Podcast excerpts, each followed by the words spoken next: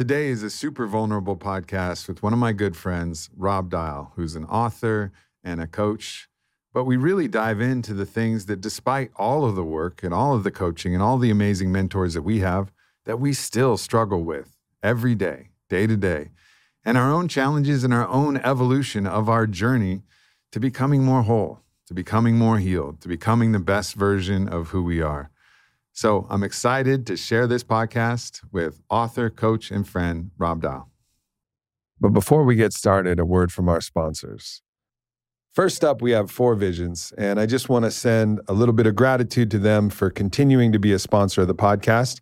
And it makes sense because I'm continually a sponsor of their business because wherever I go, I have some Four Visions Hape and oftentimes some of the Four Visions Kuripe and the tools for using this sacred tobacco snuff that is created in full cooperation with the indigenous wisdom keepers of Central and South America. Now, for those of you who haven't seen me pull out my kuripe, which is a little two pronged tube, one goes in the mouth, one goes in the nose, and you blow this tobacco snuff right up your nose and it enters into what feels like your brain all the way through your spirit, clears your mind, your eyes water. It's a little bit of a stingy experience, but it's a very powerful grounding tool. And it's been an ally for me, not only in my own plant medicine journeys, but also in everyday life. This is a daily practice for me. And say what you will about this being a daily practice for me, but it is. And it's been a huge ally for me in my life. And it's really helped develop my relationship with the spirit of tobacco. So, and as many of you noticed, you know, this plant medicine consciousness and the wisdom of the First Nations people and indigenous elders is really proliferating into mainstream culture, and it couldn't be coming as a better time. And Four Visions is just a company that holds the highest integrity, and they're standing for working in right relation with these indigenous cultures and with the indigenous elders and with the indigenous elders. And their platform includes like educational transmissions as well as all of these incredible tools that are all handcrafted and made in the right way and transacted in the right way. So every product in the Four Visions Apothecary, it, it has a story, a tradition. You know, you'll get to understand its use. It's a cool place to explore. So if you're looking to expand your own practices, if you're looking to just learn, or if you're looking to just see what this whole thing is all about, Check out fourvisionsmarket.com. Use the code AMP AMP for 15% off your first customer order. And once again, it's fourvisionsmarket.com. Use code AMP for 15% off your first order. Next up, we have Helix. And the reason why I'm continuing to have Helix as an advertiser on the podcast is because I'm continuing to sleep on Helix mattresses oftentimes wherever I go, if I'm staying there for long enough, I'll send a Helix mattress over there because I really approve and appreciate the sleep that I get on a Helix mattress, the many choices that they offer, and also the way that when you pull that mattress out of all the packaging, it doesn't smell like those toxic mattresses that you could get from those traditional stores, which are soon becoming dinosaurs because there's just a better model. And Helix has that better model, it has a better mattress. So I get homies who talk to me. Maybe they've heard a read on the podcast, or maybe they're just curious because I wrote a book that includes conversations about sleep. And not that I'm an expert on all things sleep personally, but I do understand the field in a great way. And I do understand what a great mattress is and what I like and what my family likes. And so I unequivocally recommend Helix as the mattress, just straight up. It's what I believe the best in class. I think the pricing is super competitive and really reasonable. The way that they create the mattress, the whole thing, top to bottom, from a company and from a product standpoint, are just top of class. So if you're interested in purchasing that next mattress, or you have a guest bedroom where you got that mattress and you're like, man, I'm not going to tell my guests that their mattress there is kind of shit, but uh, uh, whatever. You know, they love me and, and it's all good. Maybe think about upgrading to a Helix mattress, even for your guest room or wherever else you might be sleeping. So if you're interested, go to helixsleep.com slash AMP and you are getting 20% off all mattress orders and two free pillows using the URL helixsleep.com slash amp. And this is the best offer we've ever had with Helix. You're going to have better sleep. I really believe that. And that can start now with this really incredible offer from Helix. So once again, helixsleep.com slash amp for 20% off your mattress orders and two free pillows.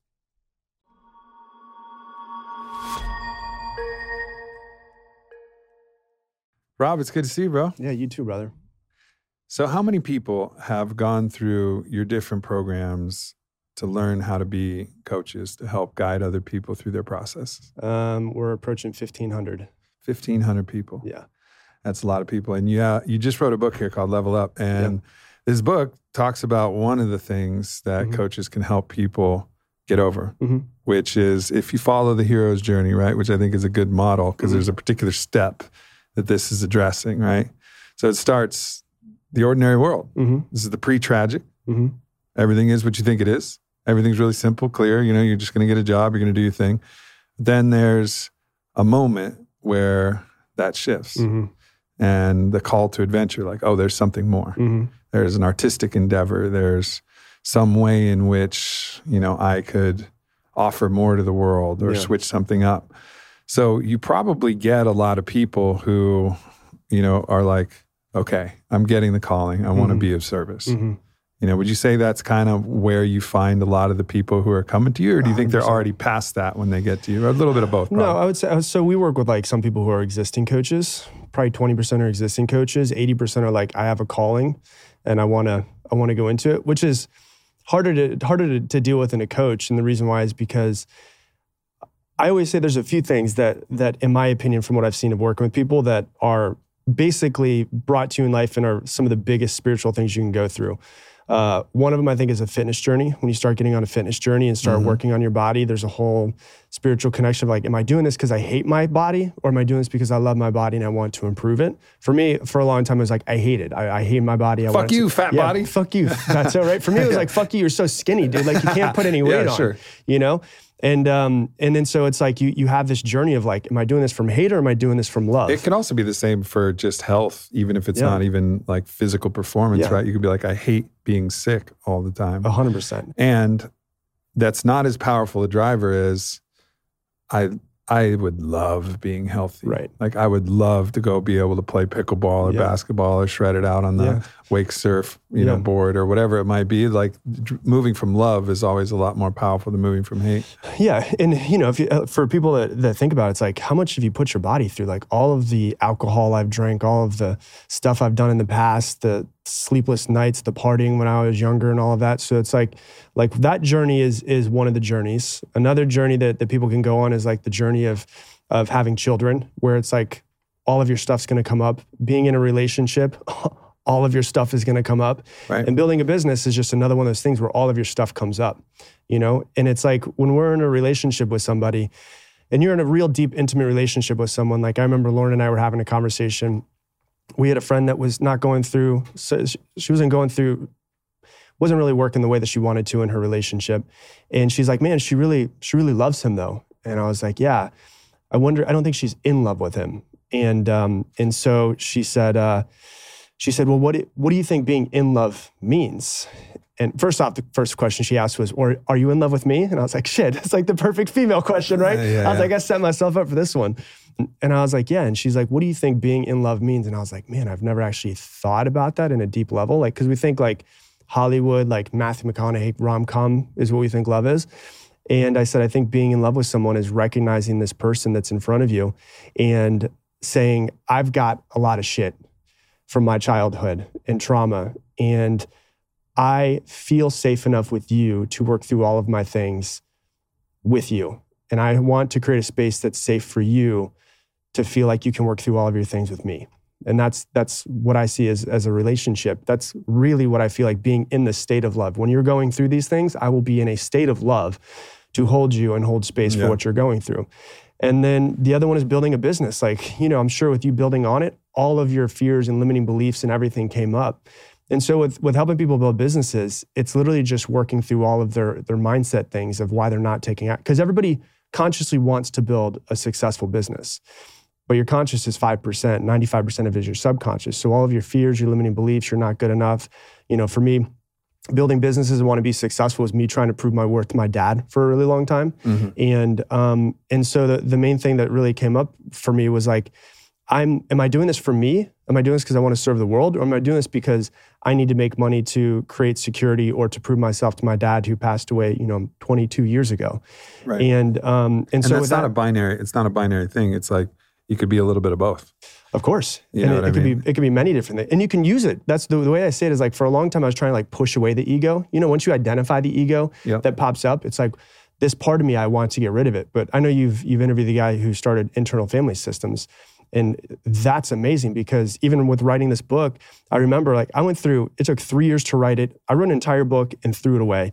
Wrote another book because I, I just it was completely different, and I was like, I, this is what I want to talk about. This is what I feel called to talk about and I'm almost done with the book and I'm editing it, editing. And you know the process. Like writing a book is hard. I'm editing and editing and editing. And then the part came up when I was like, do you want to do this? Like, are you doing this because you want to make money and like be have have like the the sticker that says best selling New York Times best selling author? Or are you doing this because you actually fucking care about people?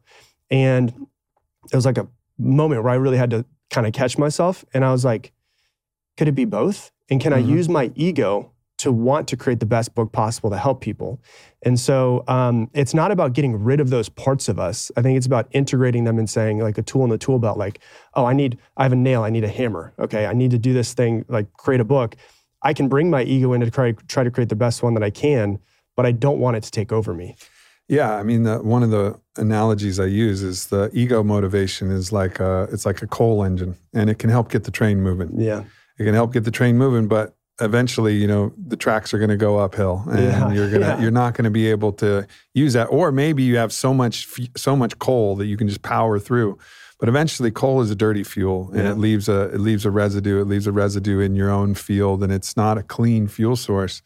And when you're moving from love and like a true, f- purified, clarified field of desire, what in mm-hmm. the Hebrew lineage they would call berur, the purification and clarification of your desire, then it's like nuclear fusion. Mhm. You know, it's like a fuel source of like you merging with the field of love, merging with your purpose, and Yeah. it's an inexhaustible source of fuel. Yeah. So it's okay to use coal. And sometimes you might not feel, you know, and you'll need to grind and you'll need to shovel into the fire and your knuckles are burning and you're sweating and you're in a little fucking conductor hat or Yeah. whatever you got on. You, you may need it. Yeah. So don't sh- shut down the coal engine, you Yeah. know, like have a stash Yeah. that's there, but, but really try to guide yourself towards that, you know, power source that's inexhaustible. Yeah, it's like one of my first mentors used to always say, "You're either working on your, you're either doing something for yourself or you're doing something for your purpose."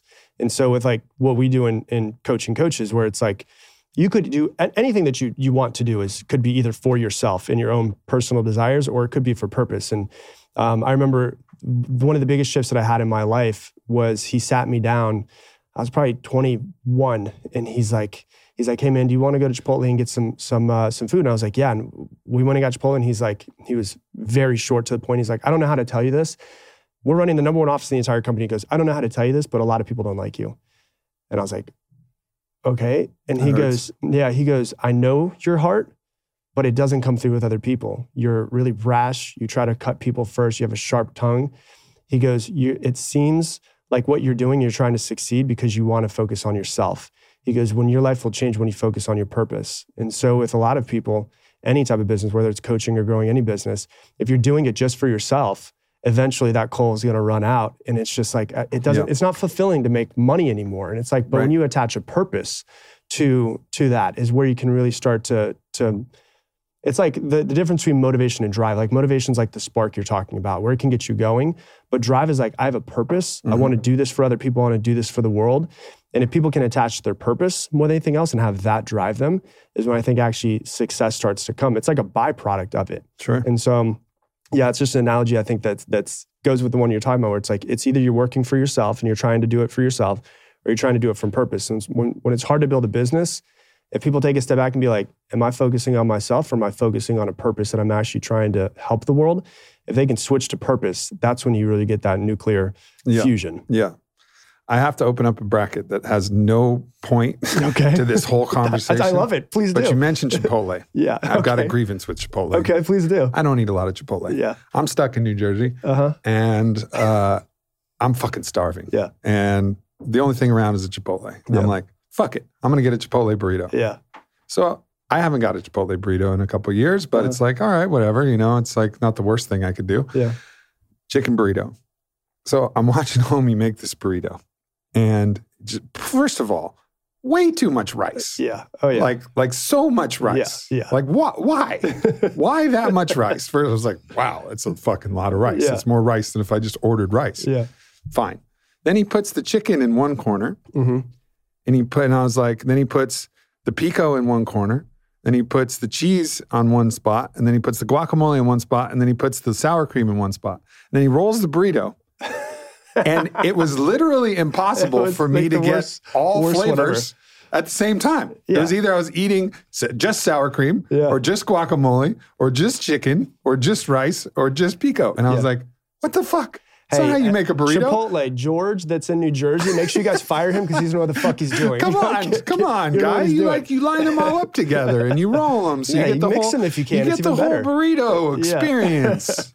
Yeah, you're gonna get that got fired. I was disappointed. Yeah. I was disappointed. Anyways, what you're saying is absolutely correct. And okay, so here's comes the next part: call to adventure. hmm Sometimes the call is a little muddy. It's Mhm. a call that's coming from your ego. Sometimes it's a call that's coming from your purpose and Mhm. your love for the world and your desire to serve. Often it's a mix of both. Mhm. Then there's the next step in the classic, you know, Campbellian hero's journey is the refusal of the call. Mm.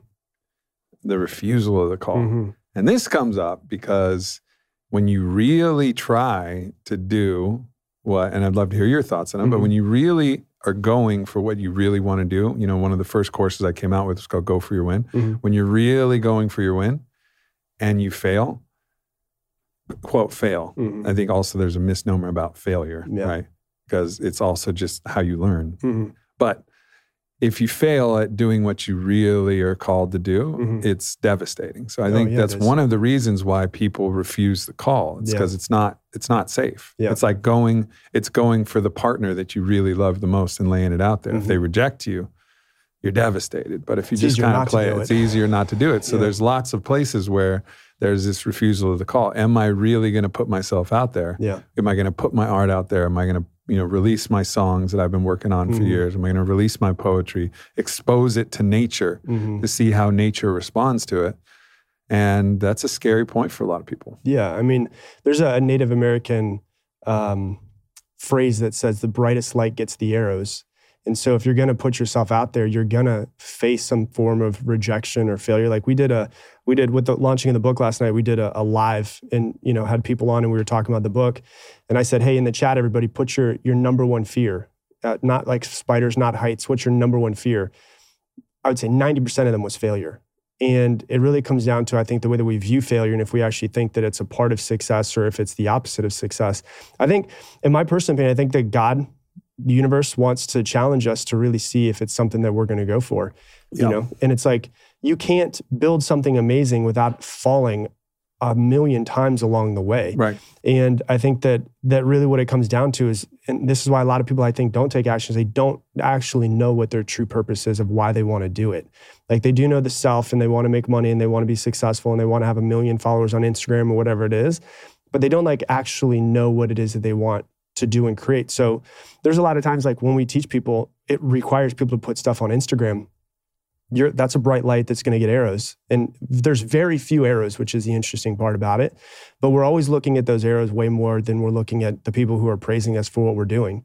And uh, i don't know about you but for me i would i would pay attention to those arrows all the time. Like i would i would see on my podcast and i would scroll through and it's like five star reviews and then like 200 down i see one one star and i read that and two hours later i'm only thinking about what that person said Sure. I'm not thinking about any of the good stuff, any people who said, oh, this saved my life, and any of that. And all I'm thinking about is just that one thing. I think that it's just built into the human system where our brain wants to focus on the negative so that therefore we can avoid the negative in the future because our ancestors, that used to mean death in some sort of way, where if there was something negative unknown for us and to not be accepted in the tribe meant certain death 100,000 years ago.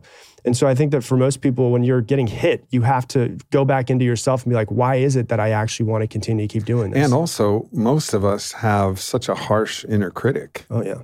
that the arrows resonate with the Mm. same things we tell to ourselves all the Mhm. time. See, you're Yeah. a piece of shit. You're not any good. You know, you, uh, you always knew that. Yeah. you know and so there's that there's that part of us that's trying to in a way if you look at the internal family systems it's kind of a protector it's trying to protect us Right. from the pain of the arrows that may come and so it's Mhm. always searching for them and then focusing on them and it's trying to protect us from putting out our art but it's actually not protecting anything it's actually what Steven Pressfield would call resistance Yeah. it's that force that that is holding us back Mhm. from like really attaining our potential Yeah. and I think the the people who really succeed, you know, they find a way.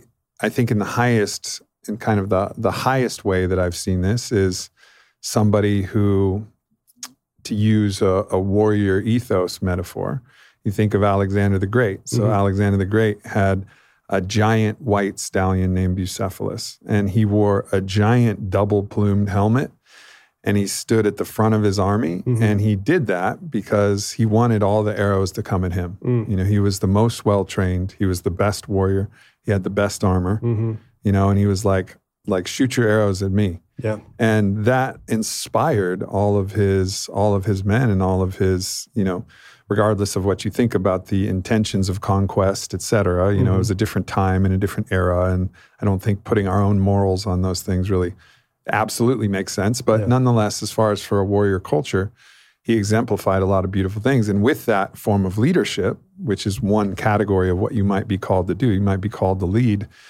you know, there's a famous story, and uh, in this story, he was deep going into India, and his men, the horses are coming up against elephants, and it's fucking hot and muggy and sweaty, and they're getting, you know, cysts and rashes underneath their armor, and it's just a fucking nightmare of a campaign, and they're so far from the breezy shores of Greece. I mean, you've spent time in Greece; Yeah. it's fucking beautiful out Right. there, right? And they're in fucking the the, Yeah. the muck Right. in India, you know, wherever they are. And they're like, we want to fucking go home, man. It was like mutiny time. And so Alexander steps forward, as the story goes, strips off all of his armor, and reveals his body is just littered with scars Mm. scars from the arrows and the spears and the everything. And he strips down and he looks at his men and he says, You want to go home? Fine. Bring forth a man who has bled more than me, and we will go home. Mm. And everybody looks around and they look at his body littered with scars and they just start pounding their chests. They're like, We're Yeah. with you. Yeah. And there's something really beautiful about that story because if you are, if you are going to lead and you are going to put yourself out there, there's some shift that you have to make hmm where you go, no, it's fine. Yeah. Come here, arrows. Yeah. Like, come be like, I'll take the arrows so those so those can follow behind me and take less arrows. Yeah. You know, for what they for what they do. And and that's that's at my best. That's what keeps me going. Because it's not that the arrows don't hurt, Oh yeah. but there's a part of me that's like, no, I got to do this so that because I can take it. Yeah. You know, like I can handle it, and I can I can deflect the arrows. I can receive the arrows. I can move to a different octave so the arrows just pass through me like it's the old movie Ghost, and you're Mhm. trying to punch a ghost, and it's not. You know, there's nothing happening. Like I'm at a different octave, but that attitude of like, yeah, you know, same with um, same in the story of Leonidas and the Spartans Mhm. when they said our arrows will block out the sun, and they laugh and okay, we'll fight in the shade. hmm There's like a different mentality that I think you can click into Yeah. where you're no longer afraid of failure and you're no longer afraid of the arrows. You're Yeah. just driven by your purpose and Yeah. the gnosis of who you are. Yeah, I think I think what you bring up is a good point because you know, you, your purpose has to be so strong that it doesn't fucking matter. And like for me, um, like one of the fears that that my wife has is is as I gain popularity, my safety might come into issue. You know, there there are some people out there that have some, you know, that, look at what happened with John Lennon and that type of stuff. Not saying Sure. that I'm on that level in any sort of way. I mean, I've gotten I've gotten half a dozen death threats. Like serious like serious. but it doesn't stop you No. right and that's that's what i'm like in there's that but there's also a point where like looking at you like you don't have to work. Like you have a life where you're you've you've exited you're good. But if i were to take a guess based off of how i know you is the way i feel too is i'm either going to succeed at this or i'm going to die trying. And the reason why i feel that way is because for me and for we we both try to help the world in some sort of way. And we've both been at very dark moments in our lives many times, right? And Yeah. we know what it feels like to be in that moment. And that's the thing. Maybe that- like yesterday. yeah, right. me yesterday too, bro. So we're Yeah, good. yeah, all We're right. good. we got Perfect, it. perfect. But that's and that's the thing is it doesn't go away. It doesn't Yeah. stop. But you just you just get tools to become better. But for me, it's like I trust that whatever set, whatever the whatever God and I decided before we came here, what my life was going to look like. I trust that it, whatever happens is going to happen perfectly exact way it's supposed to. But when you're in those dark moments and you get yourself out of it, people don't have to become coaches. They don't have to start a podcast and do the type of stuff that we do. But what we're really trying to do is go, I know what that feels like, and I want to do everything that I can to try to help people get out of that place. Yeah. And if if death comes because of that, or if I work myself too hard, whatever it might be, so be it. But it's kind of like the same thing where you hear about burning the ships, where you know everyone wanted to leave once they got onto shore, and they said, Hey, if you guys want to leave, what we're going to do is we're just going to burn the ships. Either we succeed here or we die trying. Mm. And that's really what it comes down to purpose, where it's like, I remember hearing uh, Will Smith, he's not the best person to talk about anymore, I guess. It's kind of tragic without people hating him after the whole thing with Chris Rock, but He slapped the guy. yeah, he slapped it. guy, right? So it's like, he got on, he says, if we get I'm- onto a I'm like, treadmill, look, this may expose part of my own badness. please, Fine. please. Get your wife's name out of my mouth and slap somebody in the face. I'm good with it. I'm fucking good with it. That's a protector right there, right? I'm good with it. Yeah. He didn't close his fist. No. You know, Chris Rock didn't have to spend the night in the hospital. Yeah. How come it's cool if hockey players drop the gloves and Right. bash each other in the face for fucking nothing? Right. But but he goes and slap. Fine, fucking slap somebody. Yeah. Whatever. But one of the things he says is he's like, if we get onto a treadmill, you're either getting off first or I'm going to die on that treadmill. Yeah. And that's that's really the way that I feel about it. Where it's like I don't want to do all of this anymore just for like fame and notoriety. I did for a while. That's really what I was going for for a while, and that's a hollow existence. And it just got to the point of like I've seen people's lives change from putting the stuff out there. I know you've got you've gotten death threats, but you've also probably gotten a thousand times more No success. Like you saved my life. This helped me out so much. Totally. And and so we all kind of find our place in the world. I always say it's funny because I've had people come up to me and they're like, "You're the very first podcast I listened to. I started getting into personal development. Now I listen to Aubrey Marcus. I'm into spiritual development." I'm like. I'm kind of like the gateway drug for Aubrey. is what I think I am. I'm, I'm kind of the gateway drug where it's like I want mine to go out to the masses and go from like from zero to 100 and then there's also people like there that are at 100 to 200 that help people get you know once you're mm-hmm. deep into it now we can go deeper in another different way Yeah. and but the reason why it's important to you is because you've been at the point where it's it's it's hard. Like life is Of hard. course. but you've also been able to get the tools to get yourself out of it and it's important that we teach those tools. And that's you know what a coach does in general is i have the tools in my tool belt. I know what you've been through. Take this journey with me. Let me try to help you out of it. Yeah, so many things to offer there. I think one of the things that people try to do in that keeps them, it's part of their refusal to the call, Mm. is they paint a picture that the ones who succeed had it easy. oh yeah. You know, so you know they find out that my dad was a successful commodities trader. yeah He was. Yeah. And by the time I started on it, he had lost his mind. He did not give me a penny to Mhm. start on it. I got that from my friend Bodie and my friend Howard. And we grinded out, you know, this nine figure business from a hundred and ten thousand dollar investment without ever doing a series A, without getting any anything else. We Mhm. fucking made it, we made it work. But so many people, it doesn't matter how many times I tell that story, you know, so many people like must be easy, bro. Like right like easy for you to say and i'm like well i did have a lot of i did have a lot of blessings blessings in that my father also came up from nothing you Yep. know started with $30000 and turned it into 30 million being a beautifully talented commodities trader and Mhm. he believed in himself and he imparted that belief in myself so that's yes i did get something that a lot of people don't have and mad blessings to that my Right. mom you know grew up in Seal Beach and grinded it out on the tennis court, made it to the semifinals of Wimbledon. So I was given a gift that is, you know, irreplaceable, which Mhm. is belief in myself. So I'm Mhm. not discounting that I had gifts. Mhm. But like people always want to say, like, oh, it's just easy for the people who win. But that's just resistance keeping them from having the belief in themselves and the motivation to actually be successful Mhm. on their own, Mhm. right? And so I think that's one, you know, that's one factor is you got to watch the stories that you're telling Mhm. about and watch, especially if you're being critical of somebody else. Like, is that because you're really jealous, Mm. you know, and critical of yourself and Mhm. wish that you would put your art out there. You know, if you're just typing cringe on somebody being emotional or whatever, is, are you afraid of being emotional? Right. You know, so there's lots of things that are revealed actually by the person slinging the arrow.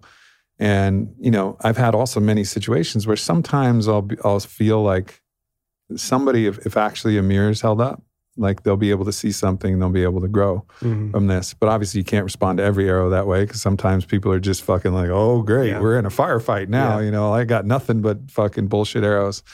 Um, and then the last thing to touch on about what you said is yes, there are things worse than death. Yeah. There are things worse than death. And I remember, um, you know, during the pandemic, you know, I had I had strong beliefs about it. I Mhm. didn't Me too. believe that I knew for sure, but I had strong beliefs, particularly about certain ways that we were allocating resources and the lockdowns and et cetera. Um, you know, and I had my beliefs about, you know, about the whole immunology thing, but that wasn't, that that. wasn't, that really wasn't where I was focused. I was like, what are we doing as a culture here? Are we, Mhm. are we really looking at the whole picture? But it was so venomous out there, you know, Mhm. to post anything. And so I was being quieter than I normally would have, Mm. you know, at the start. And it felt like I was just suffocating. Mm. Like I just started to suffocate. And it was, I was dying a slow death. And then from that came, you know, this poem that came out of spoken word, A Revolution of Solidarity. And finally, when I released that poem, it was like I could breathe again. Mm. And so, yeah, I mean, I got a bunch of shit from that, and I got like attacked all over the place, and you know, there's people making whole cottage industries about attacking me, and Right. and you know, the people who spoke out during those times. But if I didn't, I was already dead. I was Yeah. dead anyways. Yeah. So going out and doing that was actually the only way that I could live. And it's not. I truly believe that we're not trying to get through this life not dying. Mhm. We're trying to get through this life living Mhm. and I'd rather spend you know a few years truly capital L living than you know 50 years avoiding quote death. Yeah. 'Cause death is just a fucking illusion, anyways. Like we're here to live. If we're not going to live, fuck it. Yeah. It Doesn't even matter. Yeah. Krishnamurti talk. You ever read Krishnamurti? A little bit. Um, yeah, I got into him because I, you know, Peter Crone's been on your podcast, and I think we actually talked about him. last podcast I was on. He was just a wizard, and wizard. he talks about Krishnamurti a lot. And I, so I was like, I'm gonna start reading this guy, and I've read a lot of his stuff. And one of the things that he says, it deals exactly what you're talking about, which is we're so afraid of death. But then if you actually take a step back and you look at how you're living your life, he goes, you should be more afraid of living because are you truly living? Like if you're living through fear to, to not be injured, if you're living and restricting your joy, if you're restricting your happiness, if you're restricting the sadness, the vulnerability, the all of the aspects of what a human is, which is the highest of the highs and the lowest of the lows, which, you know, you and I in the past few months have gone through all of those, the highest of highs and lowest of lows, which is are you really living if you're trying to avoid all of that stuff? And so it's like many people are afraid of death. I personally am afraid of not living. That's what that's my biggest fear. So, you know, one of the things you said was was great is that you had gifts from your dad. But I also think some of the greatest gifts that you you got from your dad as well was the things that you had to go through and the traumas that came from the stuff later on down the road Sure. you know I, I had sent you a video with your father's passing and and and i reframed my uh for the longest time i thought my dad because he was an alcoholic you know so m- my dad's story was uh when he was 12 he heard a gunshot go off in in his his parents room he went in and his dad had you know was leaning over the side of the bed and shot himself in the mouth with a shotgun that's what my my dad had to see and he had to walk into that at 12 years old and he never really overcame it and i used to think that my dad was like this this lower level being, like not as evolved as me. Like, why couldn't he figure it out? Mm. You know, like, why couldn't he just figure it out? And then I realized through all of the stuff that I went through, it was able to to take that and turn it into some good in some sort of way. And um, and I looked at it and I started thinking about it. I said, okay, if if we're a soul before we come into this this world and we decide that's the life that I want, and if my dad's up there and he's looking at, you know, his soul's looking and he's saying, Steve Dial, okay, he's to see his father get, you know, kill himself. He's to walk in, see that happen. He's to be an alcoholic. He's to go through this. His children are to go through this. And this is what he's to have to go through. But through that, his son is going to do this with his life. His daughter is going to go and become, you know, my sister's in school to be a, a psychologist to help battered women. That's her her calling. And he looks at it and he goes, Yeah, I'm gonna take that Steve Dial one. hmm that reframed my mind of maybe he wasn't a lower level being. As Ram Dass says, some people come in here and they they choose the hard route because they're a higher frequency of a being, and they came Mm. here to serve the world. And sometimes that serving of the world is the hardest path that they have to actually go through for them to change the people's lives around them. Yeah.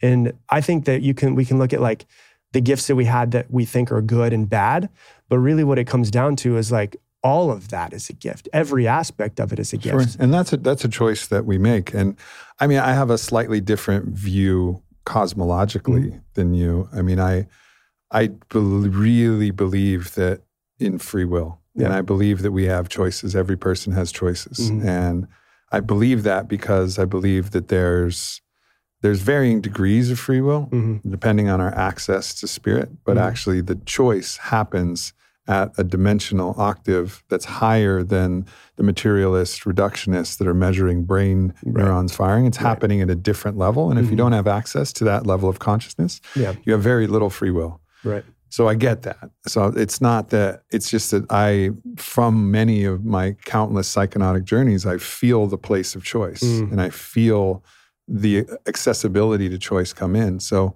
I recognize that a lot of people have limited choices, but I also believe that everybody does have some some Free choice yeah. and some free will that decides which way it goes. But what I do know is that no matter what happens, we have so I don't believe that everything happens for a reason, Mhm. right? And I actually hate it when people say that. Mhm. You know, like my best friend Aaron Rodgers just tore his Achilles Mhm. in this fucking heroic, you know, moment Mhm. coming out to play for the Jets. The whole city's on fire. It was one of the most tragic things Yeah. ever. And the last motherfucking thing I was going to tell him is like, It happens everything for a happens reason. for a reason. Right, for He's sure. been like, fuck you, bro. right. like, fuck you. And I actually don't believe that's true. But what I did tell him is, it's like, I don't know why this happened, man. I don't know if this was God's will. hmm I don't know if this was pure chance. I don't know if this was the dark forces that, Mhm. like a snake, came and bit you in the heel. I don't know. I don't know why it happened. But what I do know is that you get the choice to Mm. define whether this is a blessing or a curse. hmm Like you are going to decide the meaning that this has in your life, hmm and you have that power. Yeah. And and that's really, I think, the choice that we have to make. It's Mhm. like, is it a blessing or curse? I don't know. It depends on what you do with it. Right. Depends on your depends on the choices that you make. Yeah. And if you make consistently, you know, choices that bring you closer to love and strength and courage and truth and beauty and and purpose and Mhm. service, all you make all of those choices, then yeah, everything happened for a reason. Yeah. You know, and Yeah. that's your choice. And it goes back to, you know, the the basic thing that they say a lot in spirituality, which is just everything's either fear or love, you know? And I think that that whatever his choice is, as long as he feels it's through love, I think that's the important thing. And we all Right. have so many choices. I've made many choices out of fear in my entire life. And very rarely does it come back and I'm like, man, that was a great choice. Right. But if I come and I look at it through the through the lens of like, what what do I love? What would bring more love to the world? How can I how can I serve people at a higher level? Um, I think that's the most important decision we can make. Is either I'm gonna I'm gonna operate through this world in a in a frequency of fear, or I'm gonna operate in this world through a frequency of love. It's so much harder to to, to go through the frequency of love. Like it's it's easy, but it's also harder because it's Right. a, it's you know it's like it's easier in a lot of ways, but it's also harder in a lot of Well, ways. fear has its boot on our throat, Yeah, you know, and love is a subtle field. yeah, and sometimes it's harder to it's harder to access for sure Yeah. but once you do access it then it's way easier and you know one of the things that uh, it was my brother ted dekker who's been on my mind a lot lately he's like uh, you know a real christian mystic and he studies the work of paul selig and the guides Mhm. and one of the teachings that come through is any action taken is fear in fear is bound with fear Mm. Like, so no matter even if it's the right action, but it's taken from a place of fear, it's going to be bound in fear. And you're Mm. going to have to deal with the fear that's Mm. bound in the action that you take.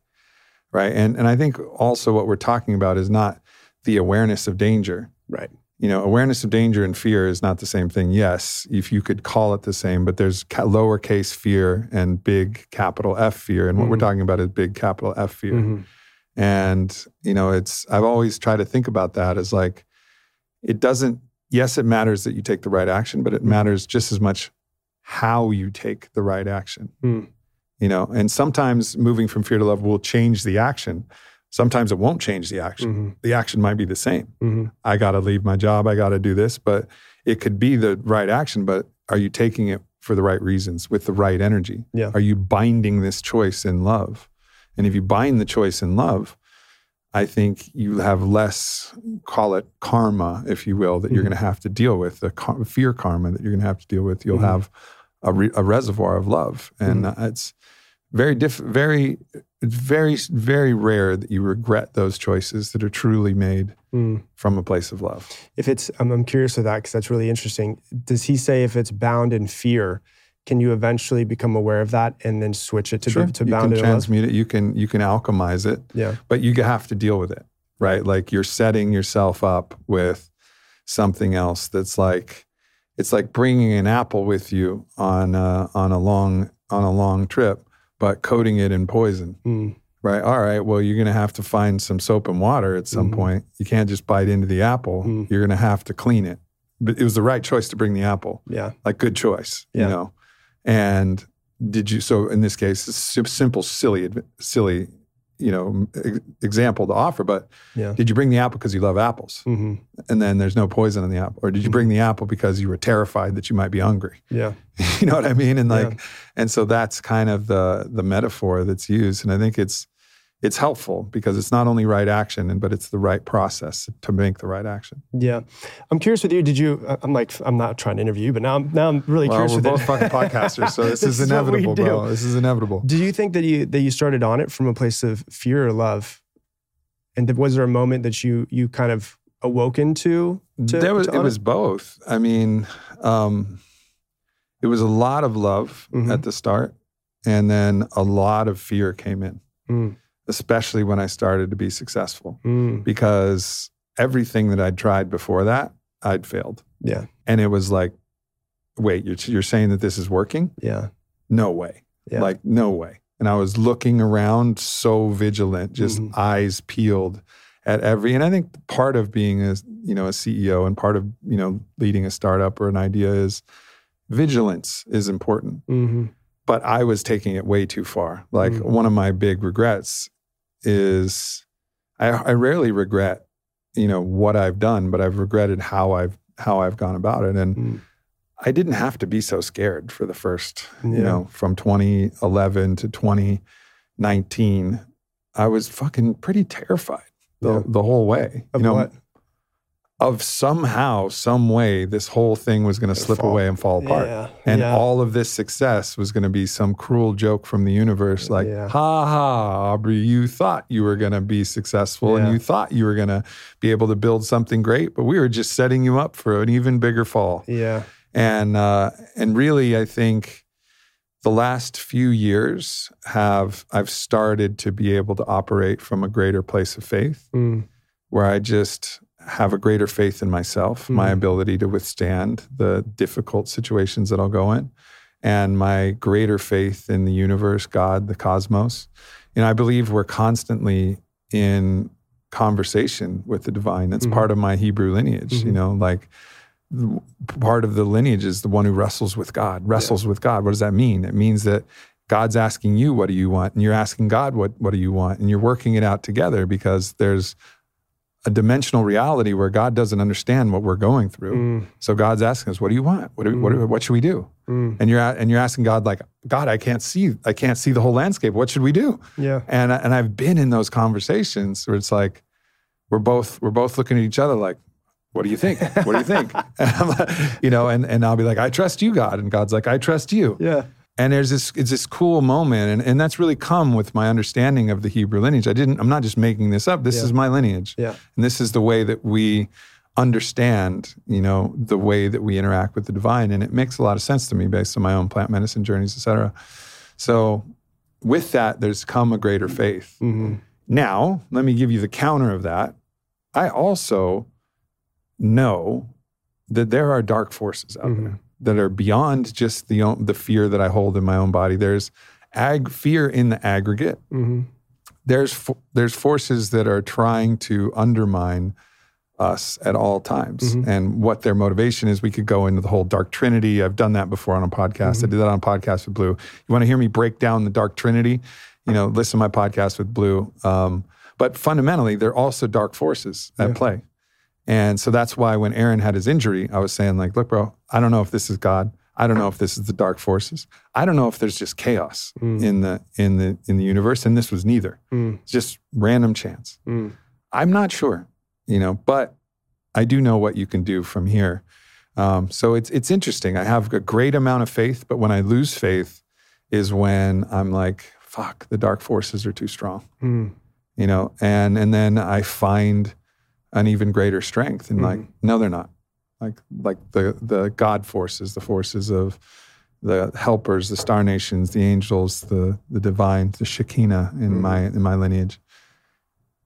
They're stronger, and Yeah. we're stronger, and we're going to make it. And Yeah. uh, and I find myself able to move back to a place of faith, but um, and so sometimes I can catch myself almost giving too much respect to the dark forces. I think it's Mm. important to have some respect, and Mhm. that's why like you encounter, you know, the saying "not today, Satan." Like Mhm. in a plant medicine journey, you may encounter a devil or a Mhm. demon, Mhm. and you have a choice. You can either there's lots of ways you can deal with demons, but a lot of times it's like respect, not today. mm, You know, like I'm not gonna I'm not gonna contest with this. Like I respect your power, right. And uh, and we'll we'll pick another day to to lock horns. Yeah. I think it goes back to like the the important part of it when you're talking about like talking with God. A lot of people are like, you know, I remember growing up in in being a Catholic and God was always this this supreme being that was above you. He was like a king and you were just like the subordinates. You were kind of like the peons and you yeah, you can't you can't really talk to God. Yeah, if you do want to talk to God, you can, but you have to go through another person. It's like a higher being who happens to wear yeah, you have to translate it, right? Yeah. And I think a lot of people they always ask like with intuition, with gut feeling, and all of that, like how do you connect to that? And and I think that one of the the struggles I think people are dealing with right now, they've probably dealt with forever, is that we're all so cerebral and we always are on our phones and we're always like I deleted Instagram uh, about 40 days ago. It was the best thing that I've ever done, and I feel because it's just I'm not getting pulled to it anymore. Like my screen time was cut in half on my iPhone, and it was because of the fact that I felt like I was too in my head all the time. Like I was in my head all the time, I, and I feel like a lot of people are as well. And so I've tried to get more still moments, and it's like God speaks in the silence, but a lot of times it's not. It's not always. It can be a voice that's in your head. It can be somebody that comes to you and says something to you, and it's like that's almost like God or the universe speaking through this human. But a lot of times it's like just a feeling. And I think that for me, the way that I try to connect with God is like, is when we're having that conversation that you're talking about, is like, what do we feel is right? Like I can I can go into fear and I can feel fear, and a lot of times I notice it coming from my head. But if I try to like actually connect with my heart, and I actually, and this is hard, was hard for me specifically as a guy who just wasn't was taught to throw his emotions away, Mhm. taught to not pay attention to them. You know, boys don't cry, playing all these sports where it's like it's, it's you're not taught to really feel into yourself. But what I've what I've come to find is that if I make a decision off of what feels right, like to my core, I still to this day haven't found a decision that hasn't worked out that way. Yeah. But it's really hard to take a step back to say I'm going to disconnect from the world, from Netflix, from YouTube, from from the iPhone, TikTok, all of those things. I'm going to disconnect from this and I'm going to actually go to the silence and just ask the silence, what should I do right now? And that's what I've been trying to practice as much as possible right now with challenges in life and having a business and putting out a book. And, you know, I was uh, one of the uh, the people, I don't know if you saw the whole thing with uh, with Theo Von and all the people who were screwed out of a lot of money uh, with uh, Cast Yeah. Media. I, was in uh, that. You were in that too. I was in that for a uh, uh, very significant amount, and mo- uh, more than my house is worth. And uh, and it was it was really hard, you know. And, and my immediate feeling of it, and I'm uh, my immediate feeling of it was, and we're talking like like close to seven figures, right? My immediate feeling of it was. I'm going to go and aggressively fight this and sue and sue and sue and sue. And then I took a step back and I was like, okay, I'm gonna I'm gonna switch to another. I switched over to Sirius XM and and they were great and they've been amazing. And I was like, sometimes you just need to leave that behind you. And I could fight and I could try to try to you know sue and that could be a long process. but what's my energy going to? Like that that energy isn't going Right. to what I love and to actually create. And so I could sue and try to get whatever amount I could. But in reality, man, it's like it's never for me personally with podcasts all, it's never actually been about money. Money's been a byproduct, which I've been super fucking blessed. I never thought I'd be in the position that I'm in. I always Mhm. wanted to be in this position, but um, I'm not doing it for that. Like, you know, you had your podcast before I did. I started in 2015. Nobody was making money off of podcasts when we started. pod- It wasn't a, a way to make money. Right. It was a way for me to be like, I know what people are going through. I want to help people as much as I possibly can. And I felt obligated to teach it. And so I had this moment of like, do I go after it and I go after and try to try to fight, fight, fight with tooth and nail? Or do I say that that chapter of my life is done? I'm just going to turn the page and I'm going to focus on how I can grow this show and try to help people and try to make it better. Because the energy that was inside of me, like when I saw Theo's video, it came back. Like it was there. And I was like, oh, I'm feeling that that stress, that anxiousness. And what I found is that my creativity is just destroyed when I feel that. Sure. And I'd rather just let it go and say, I was I was talking with Lewis Howes when it was all going on, and um, he's like, "Man, I'm so sorry you have to go through this." And I said, "I trust that this is coming up because there's a lesson I'm supposed to learn from it, so that if this happens in the future, Yeah. Or something starts to look like this could happen in the future, I'm gonna be protected in a way that I wasn't protected then." And it's just a, another life lesson, and and um, yeah, it was a hard decision, but it's just like I'm just gonna switch. I'm gonna be done with this. I'm gonna wash my hands of it. Everyone's like, you should put out a video. You should tell all of the details. Go to war. Go to war. You know, put it all out Load there. the war wagons, Yeah, Mad Max lo- style. Right. Like, and, and I fully Everything's gonna be shiny. I could, and I've got- the chrome in your you know, mouth. I've got fucking. I've got emails and I've got text messages. Derek like that. All of that. like that Mad? Max reference. Like, like I could, I could absolutely 100% go and fight, fighting isn't that. That fighting, some fighting can be from a place of love. That fighting is a pl- from a place of love. Yeah. And I'd rather just not spend my energy on that because that energy of of that gets in the way of creativity, and that's getting in the way of my mission. And I trust that if I just follow what feels right in my heart, my head said fight, my heart said let it go, man. Just turn the page. There's greater things for you in the future. Yeah, that's always a that's always a tough choice. I just want to take a brief moment to let everybody know that we're back again with the Arkadia Festival of a More Beautiful World, November 2 through 5, Area 15 in Nevada. And our lineup this year is insane. We have actually, literally, my dream lineup of artists and speakers including like Chromeo, The Glitch Mob, Floozies, Dr. Fresch, Troy Boy, Elderbrook, Jai Wolf, Desert Dwellers, Parangi, Vilana, Makad Brooks, The Human Experience. I mean, the music is out of control. On the main stage, I'll be speaking. Mama Gena will be speaking. Del Bigtree will be speaking. InQ, the greatest living poet, in my opinion, will be speaking. And we got Matías De Stefano. We have Blue. We have so many unbelievable speakers and unbelievable experiences at the Area 15 property out there in Nevada, which is also mind blowing and awe inspiring, and just a beautiful community of people that are there to make a stand for life, to make a stand for celebrating our sovereignty, our freedom, our love, our joy, our ecstasis, our play, and wrap it in a container where we get to actually stand together facing a shared horizon and say, We are here, we are here, we are here. We're going to blow this away. Anybody who comes, I promise you, it's going to be an unforgettable experience. And I just can't wait to see you guys there. So if you're interested, tickets are going extremely fast. Go to fitforservice.com slash Arkadia with a K and check it out. There's a few different ticket options, whether you just want to attend for the festivities at night or if you want to be part of the full immersive speaker program or if you want to help with a lifetime membership and be a builder of what Arkadia not only is now, but will be for many years into the future. So once again, fitforservice.com slash Arkadia with a K. I can't wait to see you guys there. So w- during my tenure at Onnit, Mhm. there was a couple decisions we had to make about whether to engage in legal battles. Mm. And there was what I really felt was a very thin patent claim on Mhm. the combination of two different ingredients. Mhm.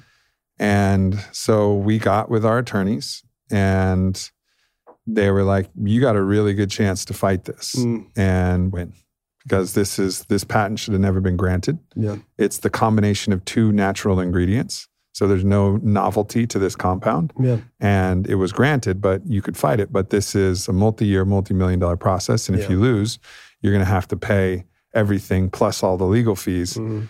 And if you win, you maybe get your legal fees covered, but you don't really, and you don't have to pay, but it's still, but I was like, I could feel the energy like, Mhm. oh, I'm getting taken advantage of here. Of course. You know, like somebody's trying to go steal some of the food off my table Mhm. that, that, you know, we earned fairly. Mhm. And it was a difficult, deep decision. It's same, same thing. Like, do we, do we circle the wagons or do we Mhm. just say, okay, you know, like this, this energy. And I had a lot of, you know, wise people, entrepreneurs and, you know, founders and CEOs. And almost all of them said, don't fight it. Really? Like, don't I it fight it. going to be the opposite. They're like, don't fight it. It's not Mhm. worth your energy. Mm. It's not worth your time. You may win, hmm but like you're going to lose. Mhm. Even if you win, you're going to lose. hmm And uh, and so I took their advice. I don't like when we got to the point of payout. There was something about it that was really hard. It was like really hard, and I don't know if it was the right choice because I didn't walk the other path. Mm. You know, like I don't know what that other path would have been, but um, it's these are difficult decisions Mhm. that we'll all have to make at certain times. Mhm. You know, it's like, do you do you fight or Mhm. do you accept? Do you Mm. turn the other cheek? You know, and this is this is where you really have to to go deep and see like there's certain things that you need to stand for on principle Mm. and that you do need to fight hmm you know and there's certain ways that you need to stand up and there's certain times where it's like this is not my battle hmm and i think the thing that the thing that i kind of guides me is determining whether i want to fight i don't want to get drawn into a fight that i didn't that i don't want to fight and i Mhm. didn't intend to fight Mm. you know what i mean like there's some fights that i want to fight like i want to fight i want to fight as hard as i can for robert f kennedy jr hmm I want that fight. Like, Mhm. bring it on. Like, whatever fight, like, I'll bring on that fight. I choose that fight. But some other tangential, you know, woke culture concept where I'm like, this sounds, this seems a little silly, but hmm ah, do I really want to fucking fight that? Like, that's not my battle. Like, I'm battling, I'm battling to try and get the president of the United States elected, whatever small or moderate amount that I can help. I'm going to do it, Mhm. you know. And so it's just about for me, it's about choosing the battles and and being wary not to open up too many fronts. Mhm. Like if you read Robert Greene's Strategies of War, or even back all the way to The Art of War, Mhm. you know, Sun Tzu, like all the way. All of the major failures is when people get too aggressive, push too hard, open up too many fronts hmm you know like try to keep your your you know there will be times to fight but try to keep that focused Mhm. and directed on the things that you really care about fighting for Yeah. and that's i try to guide that every day and okay so now here's an, there's another interesting thing though. There's a lot of energy that's created in fighting. And if you pick if you pick battles that you care about and you actually pick battles you will draw a lot of attention to yourself. Yeah. and it could be helpful but it's like so it's an interesting strategy that i think about. And and the rule for that is is like never pick a fight with somebody who's smaller than you. Mm. Period in any in any in any situation you know like don't pick physical fist fights with anybody Mhm. you know defend yourself if you have to.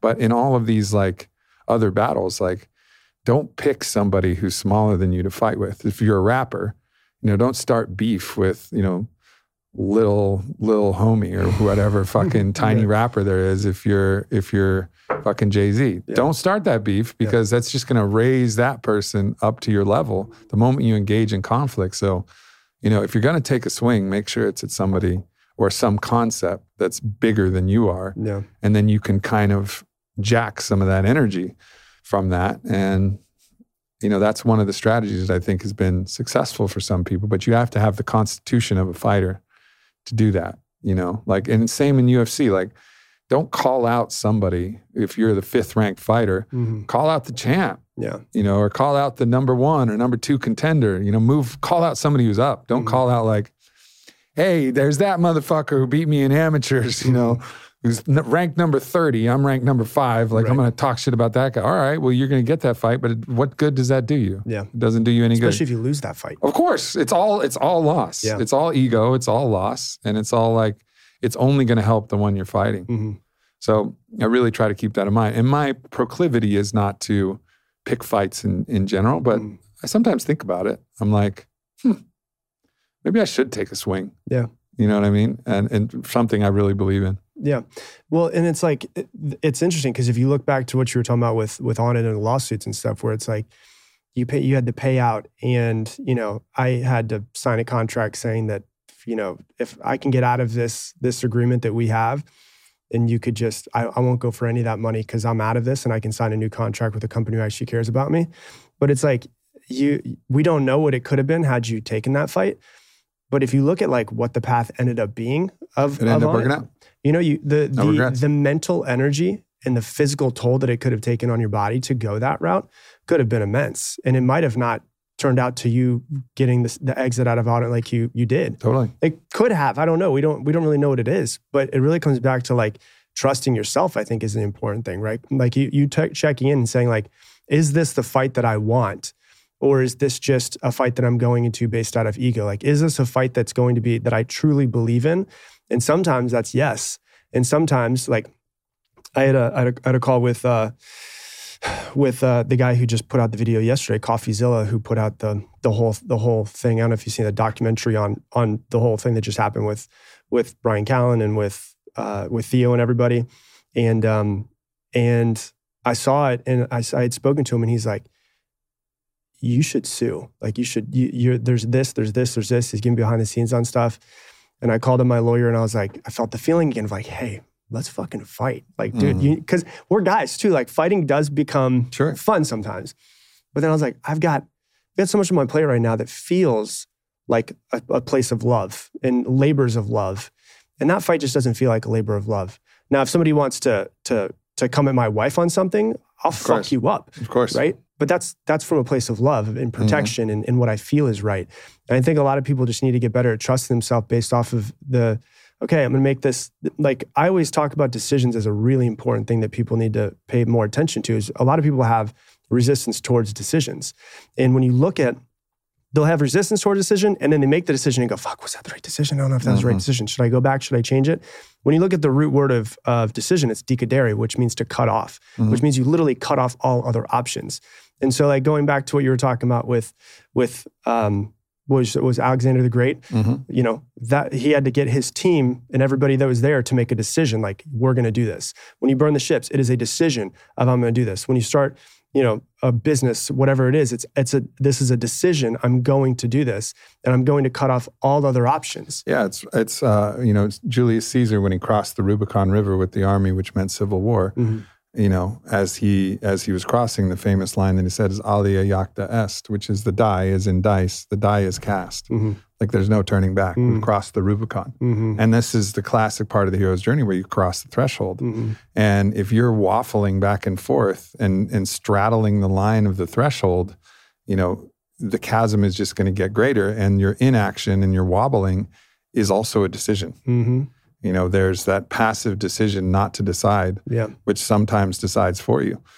And I see this in in a lot of relationship dynamics as well. Like people are making a passive decision to break up with somebody mm-hmm. by just not doing anything in the relationship until the other person has to do it or it just Yeah. falls apart. And it's like that's not the way. Like like have the courage to make the decision. Make the fucking decision. Mhm. You know, that's like that's the that's the king energy. King energy is line energy. Line is, you know, this is discretion. This is my discretion. We're moving forward in this direction. And I believe it was, you know, Castaneda said like choose a path, any path as long as it's a path with heart, Mm. you know, and then don't look back. Like it's like you've chosen that path with heart and you fucking choose it Yeah. and go. Doesn't mean you can't make another choice as the landscape evolves Mhm. but to really like cross the threshold and make the decision and see it through because so many people get so close or they you know continue the hero's journey metaphor they you know they approach to the inmost cave it starts to get really intense and then there's the ordeal and you have to have amazing courage and resilience to move through that point Mhm. you know that point where the resistance gets to be the maximum and that's where you ultimately seize the sword and get the reward. Hmm you know for Onnit that was 2018 you know we had that was the ordeal. When the when the lawsuit everything fell apart. No the lawsuit was a minor blip. It was you know that would be like that would be in the tests allies enemies category. Mhm. you know it's just appro- not even the approach to the inmost cave but Mhm. there was major major issues internally in the company. Then it's a whole story to tell but Mhm. basically we, we created a situation we called cash apocalypse and a lot of our allies dispersed and we had our cfo just walk out of the door saying you guys will be bankrupt in three months because this investment deal that we were working on like we pulled out at the last half yard line and we'd already distributed all our cash and it was it was a nightmare situation and you know that was the moment where myself and you know who became my CEO Jason Havey I was still the CEO then. We're like all right we go out on our, you know with our shield or on it like we're gonna on it you know? Uh, we're gonna go out one of the one of these two ways you know with our shield or on it. And Yeah. um and you know we got to we got to take our shields home with us at you know at the end of the day. We Yeah. made it through. Do you think, uh, I'm curious, because, you know, a, a lot of people talk about manifestation and stuff, but do you feel like, you know, looking at it is, it's interesting because one of the things that you said was you had this fear of like it getting so big and then you just losing all of it and just disappearing. Do you feel like there might have been a part that was you you manifested it a little bit when it's like it was Yeah. kind of there and because of because what I find with people and I'll, I'll give you a context of it is that most people um, when they operate from a place of fear, they usually whatever they're focusing on, they're going to create that thing and they're going to create it's it in some annoying. sort of way, isn't it? Right? so annoying And it's like it's like I wonder if there was, and you might be able to tell me if there was actually a switch when you were, you know, you you were afraid that you were going to have the success, you got it, and then it was going to crumble away. And there came a moment where you almost had it all crumble away. You're gonna, like the CFO said, you're going to be bankrupt in three months. Was there a shift where you're like, okay, I need to actually change the way that I'm I'm going about this? Or do you think there it was just by I mean, chance once, it once the fear once the fear actually manifests, there's something else that is actually comes through in me. There's like a higher level courage and a Mm. higher level. It's like my my weak point is in the is in the middle territory. When the crisis hits, when the shit hits the fan, you're good. I'm good. Yeah. Like You're I'm probably good. better. I'm better. Yeah. I like I get better under Yeah. under the more pressure, like the better the better I am, you know. But in the mild pressure, I can give way to fears and I can give way Mm. to um I'll tell you the one thing that like I still haven't quite got over. And it's this fear of abandonment from the masculine Mhm. and this Me is too. that like I had such a such a solid loving relationship with my grandma. She's tattooed on my arm right here, Mm-hmm. and my mom, and they were always there, like unconditionally loving. So it's been a real blessing in my relationships. Not that I haven't had hard shit that's happened in my relationships, but I have a deep trust in in the feminine.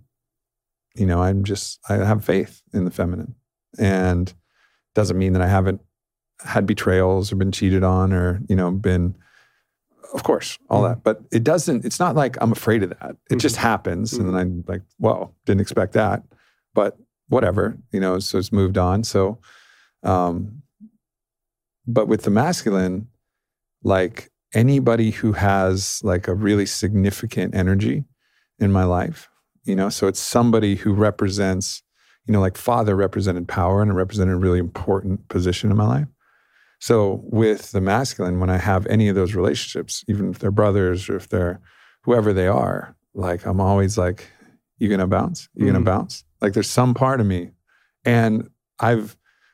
It's a, it's a weird thing because you don't want to take full full like credit for or responsibility for the actions that other people take, right? That's their it's their actions, Mhm. but I can't I can't escape my complicitness in this pattern this repetition of this pattern happening, you know, multiple times, Mm. you know, for a variety of different reasons. But, you know, most every one of the like key masculine figures in my life has abandoned me at some point. Mm. Mhm.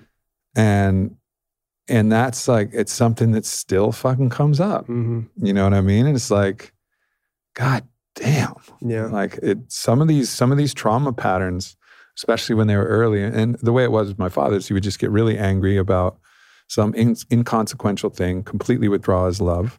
And I felt like totally abandoned. Now he'd Mhm. come back, but he was always constantly abandoned and coming back. And then the final abandonment, of course, which of course he didn't try to lose his mind and, you know, but it was he was he was my best friend in many ways. And Mhm. he fucking was gone. One Mhm. day he was just gone.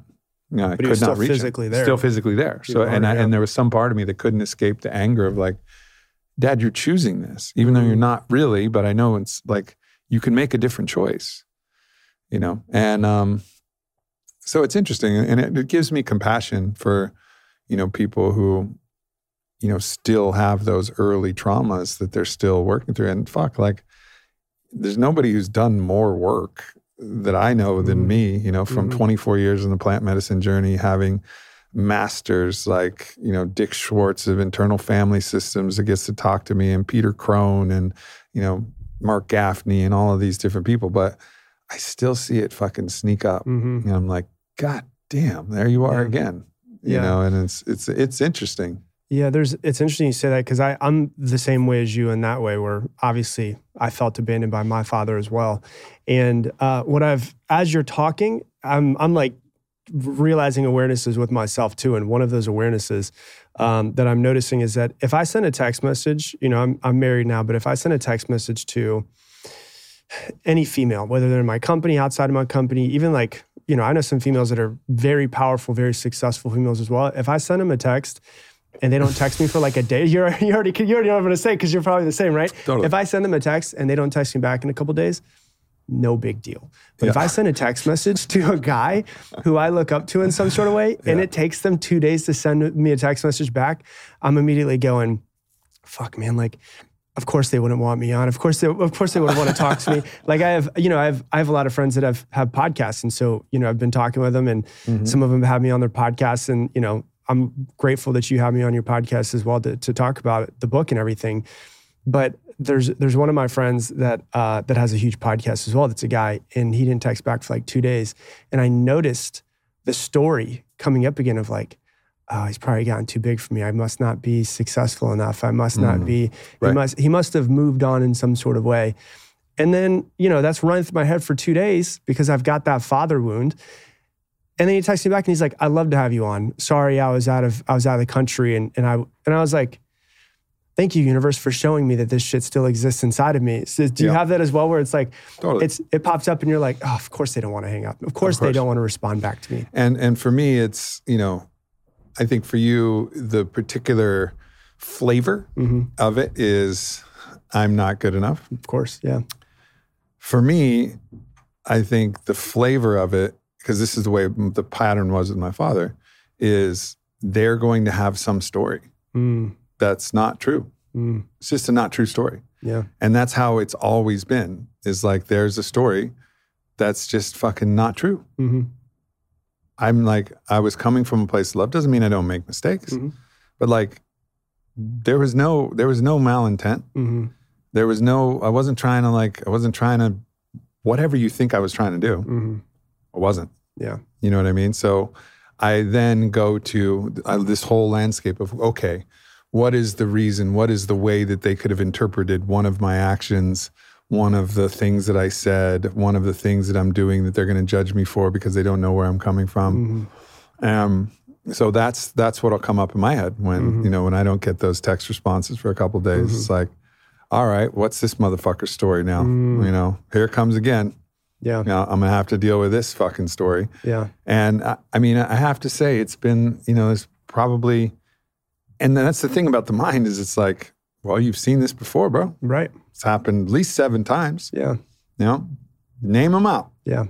I was like, of course it's gonna happen again. Yeah. And then it's just catching yourself and be like, no, not going to happen again. Yeah, Yeah. it's interesting because it's like it's uh, when you look at it with your because I've heard you tell stories about your father before when I've listened to your podcast, and it's like I remember a story of you saying I think there was something that happened in ping pong at one point in time, and then it, it didn't come for another couple days, but that was like you viewing he had a story, and then it's going to come back and, and hit me in some Right. sort of way. Yeah, for me it was like, and it's it's all it makes sense because for me it was, you know, I always tell people growing up with an alcoholic father was hard, but I was blessed to have like the best type of alcoholic father, which was he didn't beat me, he didn't touch me inappropriately, he didn't yell at me. He would just get drunk and fall asleep. And a lot of times what he would do is he would get drunk and forget about me. And just and and so there was there's times and I must have blocked them out of my head because I don't really necessarily remember them. But my mom would say, you know, I grew up on Anna Maria Island in Florida. So I grew up on an island and fishing was like my favorite thing in the world. And so my dad would call and say, Hey, I'm gonna take you fishing. I'll be there at four o'clock. And I was like, Okay, cool. So I get all my stuff together, you know, 10 years old, getting everything together, and I'd be out there mm-hmm. four o'clock waiting on my fishing pole. And I'd sit there for an hour and he would just never show up. And I'd sit there for two hours and never show up. And my mom would eventually come out and say, like, hey, he's not gonna come. And so I think for for for us, it's very interesting because our story of what we have with the masculine, we're still noticing that thing come up. And it's it's really interesting, man, because like what you're saying is you've done you've done so much work on yourself in over the past 24 years, but it's fucking still there. And it's really interesting because I've I've tried to get on this journey of maybe there is no destination. Like maybe there is no moment in my life. You know, my grandfather lived to 96 years old, and he was a person that I looked up most to. Uh, he was the he was the best example of what someone could become when they're a Christian, mm-hmm. right? And sometimes it can go one way, it can go another. He went the best way. And if I can live to, to, to 96 years old, I've got, you know, 59 more years. What if I get to, to 96 years old, I'm on my deathbed, and I still have that father wound, you know, and it's still there. Yeah, for sure. And it's like it's it's because all too often we we say, "Oh man, I thought I fucking thought I was over this." You know, like I've been on Yeah. a personal growth journey and And learning and, then all the myself. shame comes in and all that. Yeah. Right. And it's so then we have like the actual the thing of maybe I never get rid of it. And so I've had so many people that are on, you know, 2 years, 3 years into a, a j- growth journey and working on themselves and they're like I just can't wait till it's over. And I was like me too, dude. luck. I don't I don't know if it's ever going to get Good there. Yeah. And what's what's giving me a lot of peace is like maybe this is just a part of me. Like maybe like I have my right arm here. Maybe this is just a part of me and my father wound is just a part of me and maybe it'll never go away. But instead of trying to get rid of it, what if I can just try to become more at peace with it? And that's Mm-hmm. really what the journey of like the past 4 years have been for me, which is yeah, you're going to be triggered many ways over and over and over again. You're going to lose yourself over and over again in your lifetime. But you just got to go back and find yourself again and and re- letting go of the the feeling of a destination. Like I remember, I uh, I actually have probably listened to every single one of Ram Dass's podcasts. I was listening to him on the way here. Mhm. I remember starting to think like, I want to start listening to this guy. And you had a podcast with East Forest that came out years ago when his album came out. And that's when I started listening to to to Ram Dass. So I need to thank you for that because Ram Dass has been like the, one of the guiding lights in my life, like huge, huge Yeah. guiding light in my life. And um, even he got to a point where he said, I don't think I'm going to leave this life and be enlightened.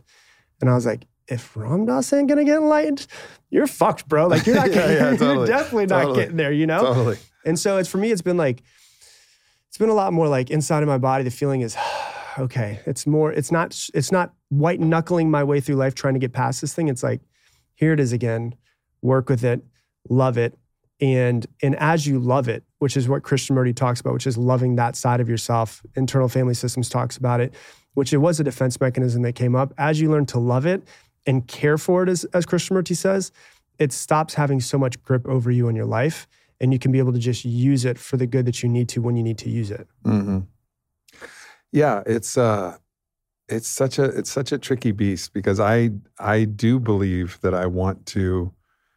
It's like I want to transcend Mm, this. I want to be able to transmute. I want to, and in you know my Hebrew lineage, you call this like a hisaron. It's like a it's like a one of your great challenges or one of your flaws, and part of your gifts are overcoming these flaws, and part of the gift of being having my words or actions misconstrued and then losing love is that I'm a very good communicator mhm. and I'm very aware of all of the ways that my actions could be taken. So it's given me a superpower. So grateful for that. And I still want to heal this. The problem is, is that every time it happens again, Yeah. it's like the the thing goes deeper. Yeah. It's like I'm actually really at peace with my father, but like, am I at peace with the other times that it's happened with other people that Mhm. have not healed? Now, a lot of times people come back, but in in most of the cases, people have come back. It's rare in some cases not, but you know, and they're like, "Hey, man, sorry, I was tripping." I'm Mm. like, "It's all good," you know, Yeah. like all love, but like you carved a groove deeper, you Yeah. know, and and it's uh, it's funny, you know, it's it's like I really one I could do this work on my own, Mm. or two, you know, come on, somebody just like prove me wrong Yeah. prove me wrong. Yeah. Like stick by me. And, and it's not that there haven't been people who are who are like that. Mhm. Um, and uh, and so I think it's there's still work to be done. And, and it's like, so how do you deal with those fears that come up, fear, fears that have been patterned? Well, you can be okay with the reality where it does happen. Mhm. You could be at peace with that reality. But when you really care, when it's your fucking boy, Mm. and like you see what you're going to do in the world together and you like you're bonded to them there's a new movie out by guy ritchie called the covenant have you seen it? Mm-mm. oh fuck it's one of my favorite movies of all time and in the covenant the I, I cried i cried through like literally the last hour of that whole movie because the covenant is a story about a bond and it's a bond between brothers and Mm. it's a bond that no matter what no matter how difficult or deadly it might be the bond is not broken and it really like it touched that deep point where i believe in like a covenant Mhm. like there is no way in hell i will abandon one of my friends Mm. like i just will not i will not do that Mhm. you know what I mean? And so, like, I believe in that value. I believe in the value of the bond and the covenant. And so, it's just seeing it in the movie, it gave me faith. It was like, oh, fuck, this is real. Mm. The world is real. Because I think part of the challenge that I face is like, fuck, I, I kind of extrapolate universally and globally to the personal things that have happened to me Mhm. and be like, the world's just a fucked up place. Mm. Like there's there's no honor, there's no code, there's no covenant, there's no bond that's sacred. You know, like people will double back on their Mhm. on their bond, and, um, and that movie was really powerful for me. And so, like, I see if I see a future where I can move beyond it, but then again, one that happens one more time, you know, and I'm I'm like back in a it's and maybe that maybe there'll be a point where it really liberates me and I Mhm. just accept the world for what it is. Mhm. But I just can't shake that there's a better world. Mm. There's a world where the bond is real, where the covenant is Yeah. real, and and that there's relationships on the masculine side where that bond is real. And it's it's not that on the feminine side it hasn't come up and covenants haven't been broken. I've broken covenants, you Mhm. know, on that side and had covenants broken and um but it's it's it's interesting, man. It's it's uh you know, this is it's something that's still alive in me now and uh and I would like to I would like to like transmute it because I want to believe that I want to believe that this value really exists Yeah. in the cosmos. Well, it's it's like, and that's an important aspect where it doesn't have what we want is not to have the power over us anymore, right? We don't want to have that. We don't want it to have power over us in in any sort of way. And the the you know the the interesting thing is I, this morning um, my VP of operations she was staying in my house. And she's going to the Jets game on Sunday. And her, I was telling you right before we started, her fiance and her family, they're huge Jets fans. And this whole thing happened with Aaron Rodgers. They're so excited to go see him and stuff. And I was like, yeah, Aubrey's actually really good friends with uh, with Aaron Rodgers. And she's like, really? And I was like, yeah, let me just put something on. I put it on this morning. And what was really interesting, man, is like the beautiful thing. And, and sometimes we don't, a lot of times, if it doesn't line up with our paradigm and our view of the world, we don't really see it. See it you know, we, we tend to Yeah. miss it.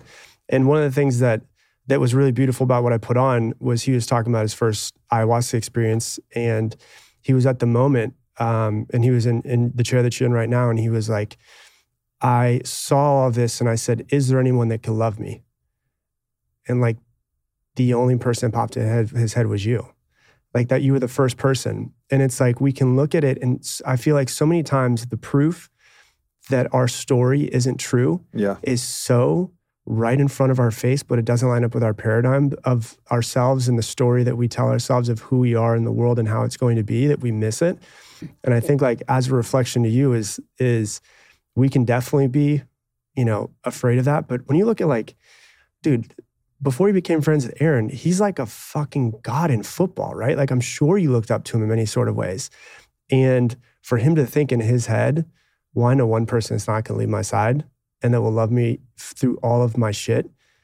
And he, yeah. he, he thought of you, you know, and it's like that type of stuff we need to remind ourselves of because all too often we go, oh yeah, but that was just, that was just based off the circumstance So that, that wasn't, he didn't actually mean that or whatever it might be versus being like trying to get that into like all 40 trillion of ourselves, which is there's a very powerful man, very successful that went, you know what? There's one other guy that's not going to leave my side and it's it's this guy. Yeah. And it's like those those things are so present and in front of our faces, but a lot of times we just don't allow ourselves to see yeah, them. bro. I mean, and and as you're saying this, it's like um, even in the stories that I'm telling on this podcast, it's like I'm overlooking the I'm over, overlooking a lot of the other examples, yeah. you know, and I'm just again, it's like like what you said, focusing on the arrows. It's like I'm focusing on these other things that have happened, but mm. not the things that are right in front of me, the friends that have never yeah. left my side, you know, and and fuck, like going through this with Aaron, you know, as uh, you know, I I was in the box and you know he texted me what had happened to him. Nobody knew. Everybody thought it was an ankle injury. And he's like tore my achilles. Mm. and i just started like weeping in the box and like we're with a lot of his other people there. And and i'm like like uncontrollably crying mm-hmm. you know because like i know what a serious injury that is. And then um, you know he facetimes me and i see him in there and we're just crying together. And then he um, you know he sends his security guy up because he needs a ride home in the third quarter so i say a hurry goodbye to everybody go down to the locker room and i'm just there with him and for the next two days like the love that we expressed for each other was like it's a love that transcends like time and space mm. you know and, and, so there's so many examples of this type of thing mm. and this is what i really this is what i really want. This is what I want. If I if I feel like that, if I feel like you know, there's like the bond is real, and even if circumstances or situations change, but the bond is real, then I feel like that's what gives me the energy to really keep fighting. And, and so this is maybe the part of where my own resistance is. Is like my own that resistance, whether it's the dark force of resistance or my own fear. They always evil always enters the wound. Mm. It tries to get me to be like, why are you fighting for this fucking world anyways? Mm-hmm. Because nobody's going to fight with you when you really need it. You know, people will just turn their back on you. And so this is my own like deep hisaron, my deep wound. Mm. And I think my full power, my full power is is going to be, you know, accessed when I can actually like really, really heal this hisaron and really mm. trust the bond. Mm. And um and trust it so much that it actually creates a field of trust because I have to say in you know at least one of these significant examples and you know I apologize for insincerely for not mentioning names here it's not it's private and it's I don't want to bring yeah, this and sure. make this a fucking thing you know but um it's like if I can really just believe that you know then I have so much more strength to fight because I know that I won't fight alone like I think my greatest fear is like I charge and I'm like, and I've I've gone through this in in the ayahuasca journeys and different journeys I've been in. And I look around and I go, where are my brothers? Mm. Like, where are my brothers? Mm-hmm. Like, where are those, where are those people who, you know, I would die for? Like, I would literally like fight to the death for these people. And where are they? Mm. And so yeah, that's the you know if I can step into that world where I where I just know that mm-hmm. I can charge forward and uh, and like you know like the story of Orpheus and Eurydice, right, where you just all you got to do is walk out of hell and trust that your trust that your queen is going to follow you. Just mm-hmm. don't look back, and you'll make it to paradise. And right at the end, he looks back. And there's lots of ways you can tell this story, mm-hmm. but the story is ultimately one way you could tell it is that he had this Hisaron, this fatal flaw that the feminine was going to abandon him. Mm-hmm. And so that fear caused him to look. And then the gods, you know, this was the this was the deal. He couldn't he couldn't move through, move forward without mm-hmm. that fear. So I think there's uh and this conversation has been super helpful, bro. And uh and so like it doesn't surprise me that you've coached 1500 people to be coaches, you know, cuz like yeah. you know, you're helping me here. And this is uh that's just a deep bow to you, Thanks, you know, and uh, and just deep gratitude for for sharing this, allowing me to like go into my own my own bag of shit. Yeah, it's. I mean, we we all have shit. Like I've still have a whole lot of shit. You know. Yeah. And and some triggers that have came up for me in the past few days, and we were talking about in the hall. It's just like, yeah, there's some really hard stuff going on right now for for you, for me, and for for most people. A lot of hard stuff's going on as well. But I think that that uh, what I I want people to get from that is like we have this story that's in our head. You know, both of us have this story of being abandoned some sort of way by a father. And all too often, we'll miss the thing that's right in front of us, which is like, who the fuck did Aaron call right after it? Yeah. Like, who? Yeah. It, it was you, right? And it's like, we don't look at those things. And we, we have this, you know, uh, I did an event a few a few weeks ago, and I I had everybody had these like we ordered a bunch of different like crazy different colored glasses. And I said, look at that wall. Everybody was looking. It's all white. And I said, put the glasses on and tell me what color it is. And one person's like, it's pink, it's red, it's blue, and because they all have the different colored glasses. And I was like, that's the problem with with our story that we tell ourselves is that we see the world through this lens. I see the world through this lens of like, same thing. I'm going to be abandoned by some guy, by some, my friends aren't texting me back because there must be something wrong with me because I'm fucked up, because I'm not, you know, I'm not big enough for them to bring me onto their podcast or to mm. care, to give a shit about me. And it's like, but all too often it's like, who did he call? He fucking called you because he felt out of everyone in the world, the person that he would trust the most was you. And it's all too often we miss those types of things and we don't look at them because they just don't line up with our our view of the world. Correct. And um, you know, when you look at like uh, one of the biggest things that that was really eye opening me for writing this book is I was listening to I was in Sedona, which I know you love. It's one of my favorite places in the entire world. And I was I, when I was rewriting the book and doing a brand new version of it, I was like, I need a week in Sedona by myself. Like I need. Mm-hmm and it's going to be no connection to anybody except for those fucking beautiful mountains that I know there's some energy coming from. And um, I was listening to Sadhguru because I was like, I wonder if he's ever talked about fear because I'm writing this chapter about fear. And the thing that I, I, I won't, I'll remember for the day, to the day that dies, we find our fears and then we say, how do we, once we identify it, the natural next thing is, how do I overcome it? And it was really interesting because Sadhguru says, you don't. And the reason why you don't is because you can't overcome something that doesn't exist. Like mm. you can't overcome something that's not actually truly there. And so we put these, these, we see the world through this lens and think that that's how it actually is, but we don't see the world as it is. We see the world as we are. And it was this huge eye opening moment of like, yeah, if we look at fears, there's the, the way I break it down is like there's primal fears, which is like death or pain is attached to it. But there's also intellectual fears, and intellectual fears are like the fear of abandonment, the fear of not being accepted, the fear of um, success, the fear of failure, all of those, those are all intellectual fears, and none of them actually exist in reality. Like failure doesn't exist in reality. It's basically whatever we decide that that thing actually sure. is. And so it's like, we just, I think we can all take a step back and be like, am I actually seeing this as it is, or am I just being triggered by this based off of my story of my dad or my mom yeah. or whatever might it's be? It's like a, it's like a, a clouded part of the prism. Right. You know, one way to look at our perspective, it's the kind of a fancy terminology, but it's the hermeneutic prism, and Hermes being the messenger of communication. Mm-hmm. we're all looking through a hermeneutic prism, and there's certain places that are occluded, certain places that are cloudy and distorted, mm-hmm. and like looking through a funhouse. So mirror, and you're looking through a funhouse mirror and looking at the world, and mm-hmm. all of these things are appearing not as they are in reality.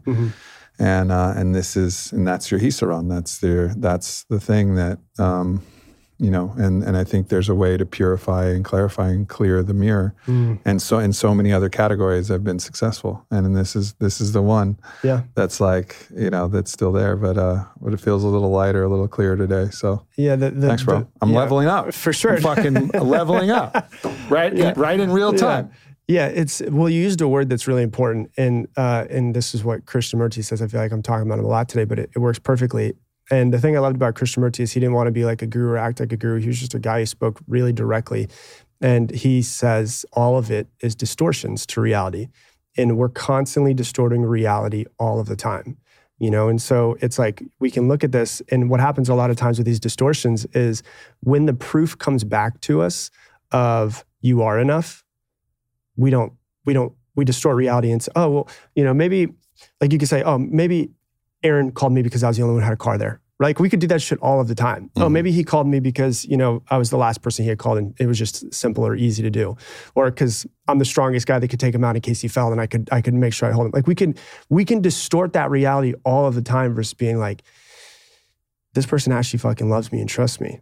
And one of the things you said is uh, a few minutes ago is like about 20 minutes ago is like it's all it's it's just different flavor. And that's the way I like I've I've worked with so many people and I've I've never found somebody to this day that I've ever spoken with that doesn't have the feeling of I'm not enough built into them in some sort of way. And I always say it's like it's like ice cream, but it's all different flavors. You know, mm-hmm. so like the ice cream, like mine might be Rocky Road, yours might be vanilla, you know, his might be chocolate, and it's just we all have it's all different Pistachio guy. over there. pistachio over there. right? And so it's like we all- we, but it's all comes back to this same feeling of I'm not enough, and it's like so many people are like I don't, I'm not good enough, I'm not pretty enough, smart enough, I'll never be a good parent, I'll I'll fail my entire life, I'm not worthy of love. We have all of those. And all of those are just a different flavor of I'm not enough. And the greatest fear that we have is that if I'm not enough, I won't be loved. And I think that we can look at the world. I I'm a, I see the the same world the same way that you do, where it's like there's so many fucked up things that are out there, and I really want to change it. That's that's what I'm trying to do with like every ounce of my my energy. But the world, when I look at it, and I can look at it and say, man, I hate this. It's just a reflection to me of human consciousness. Of it's just human consciousness in the physical form of like people that are screwing each other over. It's just human consciousness, and the lack of love is the problem with everything, and the Mhm. lack of self awareness is the is the is the problem with everything. I think if a lot of people just take a step back and be like, well, what are my distortions? How am I distorting reality to uh, to to see it the way that I've always seen it? You know, and we have the story that's going in our head all of the time. And at some point in time, we have to be like, is this the fucking story that I want to live my entire life with? Or do I want to try to actually change the story and, and try to prove that story false? Because I'm sure there's, you know, many situations in your life where a guy called you up and needed you, or he was there for you when he needed you. But we have these really strong connections to our story, and we want our story to be as true as possible. And at some point, we have to just be like, is this a story that I want to keep forever? Or do I just want to try to change the story in some sort of way? Let's go. Yeah. Leveling up, bro. Yeah. Good to talk to you, man. It's good yeah, to you see too. you. Thank you for being And here, man. sorry if I've ever been one of those guys that didn't text you back right away. I'm real shit at it. I'm real shit at it. I'm not, as you're saying that, I'm like, fuck. I probably fucked a lot of people up in their own stories. Dude, you're just the universe coming through to show me where I'm not free. That's all that it is. Like, That's what Peter like I don't, says, I don't, I don't believe anything else except for the fact that you know where we're triggered is where we're not free. And so I believe that in in the in the way that Hindus say it is that you know uh, is that God is under and within all things, and Mhm. it is. And so when I see the place where I'm triggered, where if I'm like, fuck, Aubrey didn't text me back, or this person didn't text me back, or whatever it might be, or they said they were going to be here and they canceled their appointment on me, whatever it is, I can look at it and I can look at it through that viewpoint, or I can take a step back and be like, fuck, God, thank Got you. me. Thank you so much for coming back in to Mhm. show me that this is just another thing that I'm working on. Yeah. And uh, and that's just a beautiful thing. So I will uh, I will not take any offense when you don't text me back. you always have texted me back, so it's not Yeah, a big yeah. deal. But it's it's it's my shit that I'm working through, and I have come to terms that I I am on this path with God that's trying to help me become better in some sort of way, and and that's all I'm really trying to do. Holy and broken hallelujah. Yeah. Let's go.